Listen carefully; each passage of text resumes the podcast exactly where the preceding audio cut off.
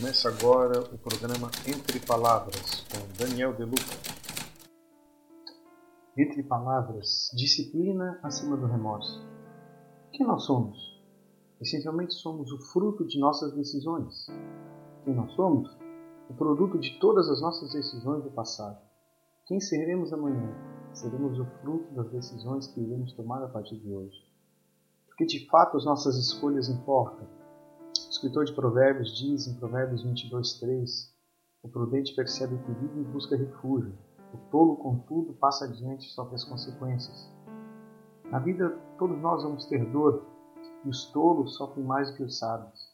A Bíblia instrui a buscar a sabedoria, a aprender e a crescer. A polícia, no entanto, traz para si dores. Existem dores que estão além de nosso controle, assim como existem dores que podemos controlar. Em outras palavras, tem dores que nós escolhemos e tem dores que não escolhemos. Pense sobre isso. Podemos escolher entre a dor de obedecer aos nossos pais ou a dor de colher as consequências mais tarde. Podemos escolher a dor da paciência e juntar dinheiro para depois comprar, ou podemos comprar tudo o que queremos e ter a dor dos carnês vencendo e a conta no vermelho em seguida. Podemos escolher a dor de estudar agora e deixar algumas diversões de lado, ou a dor de ficar na recuperação enquanto todos estão de férias. Porque nós escolhemos a dor.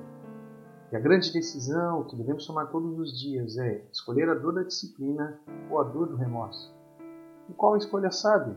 Escolher a dor da disciplina acima do remorso. Agora, essa palavra disciplina abre um leque de muitos conceitos, mas eu quero frisar um com você, ouvinte, nesse momento Disciplina é escolher entre o que eu quero agora e o que eu mais desejo para o meu futuro. Escolhemos obedecer aos pais porque queremos um futuro longo e próspero. Escolhemos não entrar em contas demais para podermos dormir tranquilos, não brigar em casa, não andar nervoso, nem perder noites e depois podemos comprar o que queremos à vista. Escolhemos estudar agora e colher os frutos do estudo, quando pudermos. Escolher mais tarde onde trabalhar diante de várias ofertas de emprego. Paulo escreve na carta para a igreja de Corinto, no capítulo 9, verso 24, na sua primeira carta. Não sabeis que entre todos os que correm no estádio, na verdade, somente um recebe o grande prêmio? Correi de tal maneira que o alcanceis. Paulo aqui usa uma figura muito interessante ele faz menção aos jogos da época, o equivalente aos modernos Jogos Olímpicos. Então, pensando num atleta, na prova clássica de atletismo, ele diz: Olha, todos eles correm, mas somente uma pessoa vence. Em nossa vida, quando corremos, não corremos pelo segundo lugar. De fato, quando corremos, devemos ter foco, intensidade, força, de vontade para vencer. Devemos correr para vencer. Ninguém planeja no começo do ano que o ano que está diante de si seja um ano de fracasso, de perdas, ou que ou alguém planeja acabar o ano pior do que começou. Ninguém faz isso, mas se estamos nesse caminho, é porque em algum momento estamos correndo sem foco, sem força e sem intensidade. O que acontece com muitos de nós é que nós nos enganamos. Vamos correndo de qualquer jeito e quando nós vemos alguém que chegou lá e dizemos é sorte, é jeito, nós colocamos isso como uma desculpa para amenizar nossa consequência, nossa consciência. Mas de fato não existe sorte, não existe jeito, existe sim trabalho, dedicação esforço. Dizer que é sorte e jeito é desculpa do derrotado. Deus não nos chamou para vivermos dando desculpas, mas para superar cada uma delas. Sempre que encontramos alguém dando desculpas porque não chegou lá, encontramos ali uma pessoa enganando a si mesma, dizendo que não tinha como vencer e a desculpa para amenizar a sua consciência é sempre algo externo a ela. Geralmente é culpa dos outros, mas a mensagem de hoje é: corra para vencer. Paulo continua dizendo: olha, todos os que competem nos jogos se submetem a um treinamento rigoroso, e isso para obter uma coroa que logo se desvanece. No entanto, nós nos dedicamos para ganhar uma coroa que dura eternamente.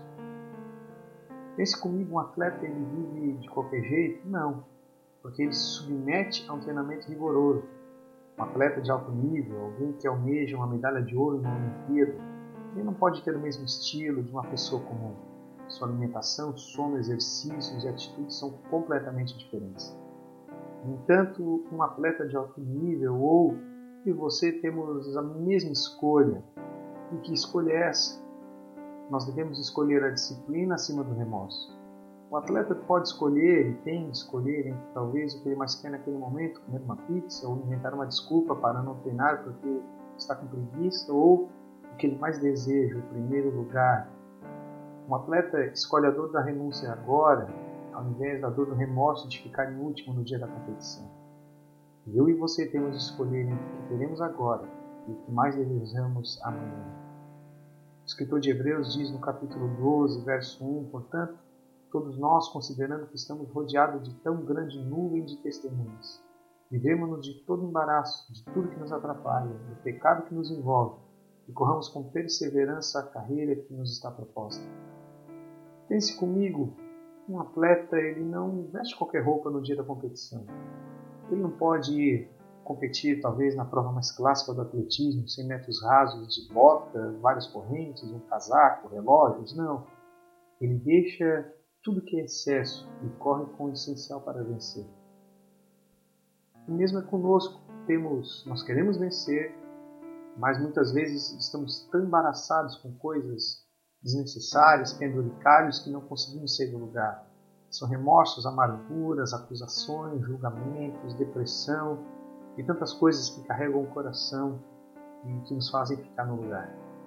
Agora, no entanto, o que a Bíblia diz sobre ser e correr como um discípulo disciplinado? Creio que a resposta a essas duas perguntas é que vão determinar o nosso nível de compromisso com Jesus. E a primeira pergunta é o que nós mais desejamos. Talvez seja para alguns levar Jesus a sério, Talvez seja perder o peso, ter uma vida mais saudável, parar de fumar, parar de beber, cuidar das finanças, poupar, ficar mais tempo com os filhos.